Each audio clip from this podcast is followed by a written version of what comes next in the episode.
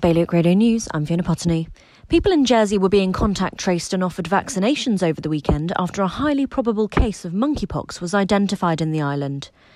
Guernsey's Treasury lead wants there to be more centralised government control of economic enablers in the island and Jersey and French fishermen have sat round the table by themselves for the first time since last year's battle and reached several agreements to avoid future conflict. For more on all these stories, visit bailiwickexpress.com. Your weather now mostly cloudy with the odd light shower likely and a top temperature of 22 degrees. You're up to date with Bailiwick Radio News.